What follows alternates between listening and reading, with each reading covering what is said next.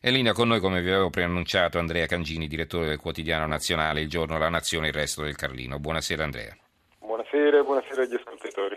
Allora, ti ripropongo la domanda che ho fatto all'inizio, cioè se siamo o no di fronte a un cambio di maggioranza, a un patto del Nazareno che per come era stato concepito, cioè come un accordo di massima per lavorare assieme per le riforme, sembra ormai superato nel senso che si è andati molto più avanti. Che ne pensi? Il patto del Nazareno nasce dall'unione di due debolezze, obiettivamente, la debolezza di Renzi che appoggia su una maggioranza che non gli corrisponde, su gruppi parlamentari, quelli del PD, che non ha fatto eleggere lui e che quindi in parte si ritengono e sono di fatto autonomi dalla sua leadership e Berlusconi che è un leader obiettivamente al crepuscolo con eh, un handicap giudiziario che lo tiene bloccato e che ha tutto l'interesse a portare avanti questa legislatura per tante complesse ragioni. Eh, questo, questo, accordo di due debolezze è l'unica forza possibile, non ci sono alternative a questo sistema di, di, di potere e di fatto di sottogoverno. Sulla legge elettorale si è manifestato in maniera evidente perché è venuta meno la maggioranza di centrosinistra che sostiene che ha espresso il governo di Renzi e sono stati determinanti i voti di Forza Italia che pure è spaccata, che pure è molto divisa al proprio interno. Quindi credo che eh, il capo dello Stato verrà fuori dal, dal, dai ranghi del Nazareno e che la legislatura sarà caratterizzata da, eh, come lo è stata fino adesso, dal, dall'intesa eh, necessaria eh, di queste due personalità politiche, mm. Renzi e Berlusconi. Allora, ricordiamo che la grande coalizione alla tedesca, sulla quale molti stanno ragionando, in realtà l'Italia, eh, in Italia l'abbiamo appena sperimentata col governo Letta, perché prima di mollare Berlusconi e di dare vita all'NCD, tutti i ministri di centrodestra, Alfano, Lupi, Lorenzino e Quagliarello, erano di Forza Italia, no? Sì, non c'è dubbio, io escludo che, che possa nascere un governo Renzi-Berlusconi, cioè escludo che, che Renzi possa eh, far entrare formalmente nella maggioranza di governo Berlusconi e affidare dei ministeri a uomini dell'attuale Forza Italia. È una fase politica, è una fase di transizione, è una fase che dovrebbe servire a ricostituire le regole, le forme del sistema politico dopo vent'anni di eh, traghettamento faticoso dalla prima alla cosiddetta seconda repubblica che obiettivamente non è mai nata e quindi anche in questo senso io mi auguro che il prossimo capo dello Stato abbia come prima e fondamentale caratteristica quello di essere un riformatore, di voler riformare le istituzioni nel senso di una democrazia governante. Mm-hmm. Senti, perché l'esperienza del governo Letta non ha funzionato? Diciamo, perché il governo è caduto per lasciare il posto a Renzi? Lo vogliamo ricordare? Diciamo, solo perché eh, fu il nuovo vertice del PD a pretendere il cambio della Guardia o perché oggettivamente non funzionava questa intesa con Forza Italia? I grandi fatti politici, come i grandi fatti umani, non hanno mai un'unica spiegazione. Le due ragioni principali sono che eh, Letta si è rivelato un, un, un, leader debole e che contemporaneamente nel partito di maggioranza e che eh, aveva espresso il Presidente del Consiglio è emersa una, una, figura oggettivamente più forte, vitale e dinamica eh, che ha fisiologicamente preteso i propri spazi politici. È un, dire, un meccanismo neanche voluto proprio, inevitabile in politica. Mm-hmm. Allora, eh, lo riporta il Fatto Quotidiano in prima pagina, anche qualche altro giornale. In tutti i sondaggi, scrive il Fatto, ieri quello di Sky, la maggioranza degli italiani preferisce un non politico sul collo e me partiti pensano solo ai politici, giocano col fuoco, questo è il commento del Fatto. Allora tu che ne pensi? Dissento radicalmente, io credo Intanto non sono sicuro che la maggioranza degli italiani non voglia un politico, ma ritengo che comunque la funzione di capo dello Stato sia una funzione politica per eccellenza e il eh, doppio mandato eh, ricoperto, nella seconda parte solo per due anni da, eh, da Giorgio Napolitano eh, ci ricorda che il capo dello Stato in un sistema politico fragile assume fisiologicamente un ruolo di guida politica e c'è bisogno di quel ruolo, comunque si voglia giudicare l'operato di Napolitano, ha assolto ad un ruolo di supplenza che era necessario che qualcuno si sobbarcasse, è meglio il capo dello Stato, della magistratura, piuttosto che eh, delle forze armate, piuttosto di Oceane Scampi della stampa. Insomma. Mm-hmm. E, ah. quindi, e, quindi, deve essere un politico, mi auguro che sia un politico. Allora, Italo, Italo, da Viterbo, a proposito di Amato, se non ricordo male era molto legato a Craxi e quindi con la benedizione del PD e Berlusconi avremo un ritorno alla Prima Repubblica. Eh, eh, onora- Alessandro da Napoli, a quanto ammonta l'ansegno mensile pensionistico del signor Giuliano Amato? Beh, io so che lui mh, prende circa 400 mila euro lordi l'anno per il suo incarico di giudice della Corte Costituzionale mi pare che abbia una pensione superiore ai 22 mila euro, però è, magari cercherò di essere più preciso nel corso della trasmissione, vado così a ricordi. Eh, c'è chi fa notare anche tra i nostri ascoltatori che Renzi ha come risuscitato Berlusconi, gli ha dato un peso politico che da solo, diciamo, in questa circostanza non sarebbe forse riuscito a riprendere, no? date anche sue, i suoi problemi giudiziari. Eh, c'è però anche chi al contrario vede in questa mossa di, di Renzi un, un, suo atto di forza e non di debolezza, perché da un lato si scrolla di dosso questa opposizione interna che lo sta logorando e dall'altro sul fronte dell'opposizione di centrodestra la consistenza di Forza Italia e anche la frammentazione di, dell'opposizione nel suo complesso non lo può certo impensierire. Tu come la vedi? Beh, insomma, l'alternativa per Renzi sarebbe stata consegnare le chiavi del governo alla minoranza del suo partito. Eh, sarebbe stata una scelta suicida che avrebbe negato tutto il potenziale di novità e di rinnovamento che ha caratterizzato tutta la corsa politica di Renzi sin dai tempi delle primarie per, per la presidenza della provincia di Firenze eh, ha fatto l'unica cosa che poteva fare, cioè ha cercato una stampella eh, nel partito più forte dell'opposizione che eh, in quel momento e tuttora viveva una fase di estrema debolezza dovuta alla debolezza della leadership eh, calante, insomma, della leadership di Berlusconi.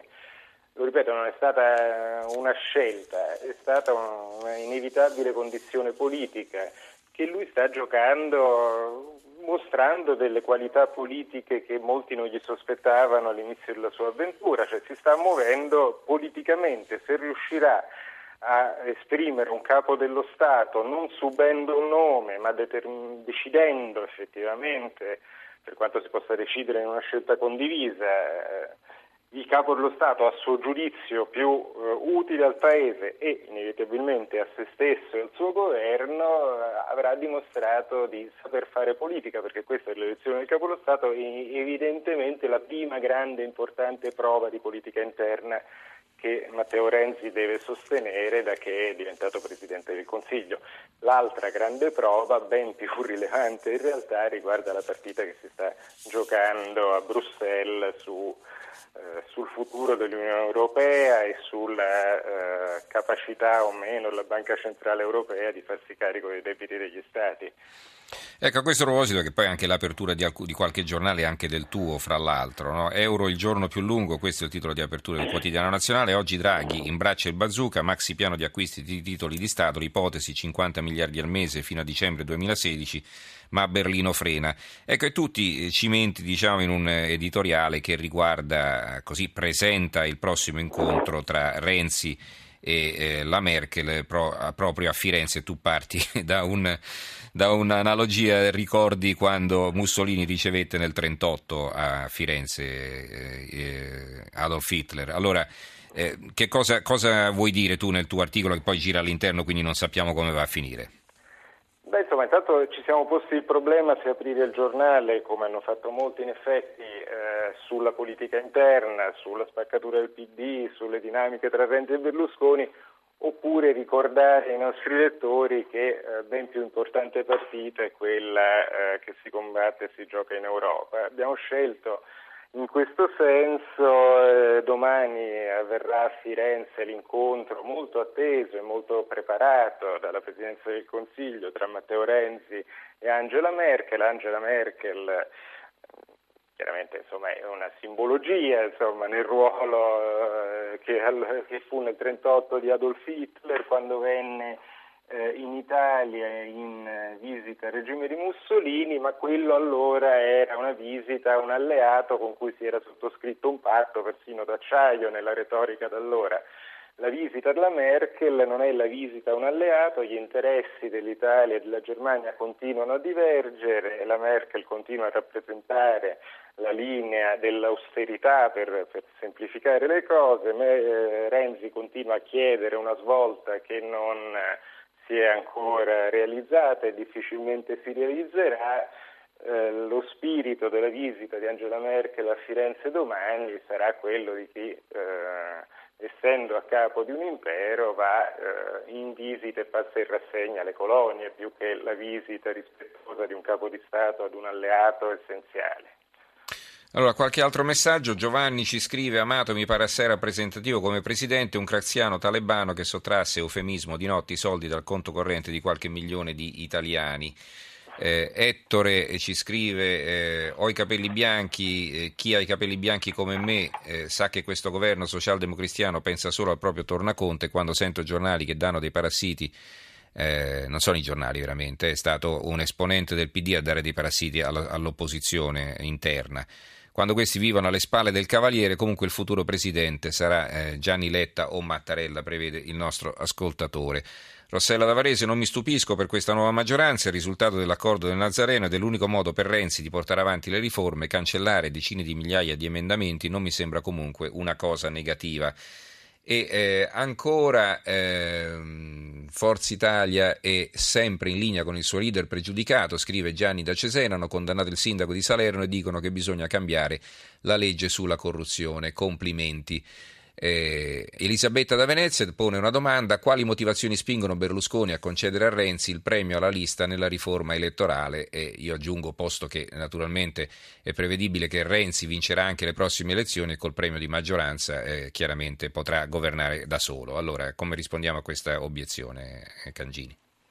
Beh sì, a bocce ferme, se la situazione resta quella attuale, Renzi forse vincerebbe le elezioni, per quanto insomma, i sondaggi lo danno in fase calante ormai da diverse settimane, il 40% ad oggi non lo prenderebbe, quindi è anche difficile fare previsioni. Di fatto sta avvenendo una cosa importante, perché per quanto ci sia una soglia di sbarramento molto bassa, che quindi non impedirà a piccoli partiti del 3% di entrare in Parlamento, questa legge elettorale fissa un principio che fino ad oggi non è stato mai realizzato, pur essendo stato molto teorizzato, quello del bipartitismo, cioè tendenzialmente si costituirà un sistema dove esisteranno due partiti e non diversi partiti coalizzati tra di loro. Questa è la logica della legge elettorale ed è singolare che ci si sia arrivati in un momento di massima debolezza dei partiti e delle leadership dei partiti, perché Renzi rispetto al PD e eh, Berlusconi rispetto a Forza Italia, che ha già vissuto una scissione da poco, sono leader obiettivamente deboli, eppure l'importanza della riforma, comunque la si voglia giudicare, è notevole. Uno si aspetterebbe che fosse il frutto di, delle forze piene che si incontrano, invece è il frutto e sarà presumibilmente il frutto di, della somma di alcune debolezze. Mm-hmm. Allora, eh, Marco da Roma eh, ci manda un MMS, un eh, manifesto della Lega su Giuliano Amato, membro della consulta che ha bocciato il referendum contro la legge Fornero. Che gli frega a lui di pensioni ed esodati? Vergogna.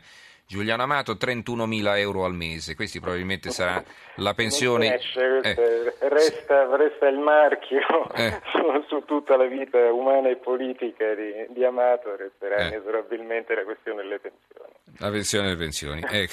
Allora, eh, ringraziamo e salutiamo Andrea Cangini, direttore del Quotidiano Nazionale. Grazie Andrea e buonanotte. Grazie a voi, buonanotte.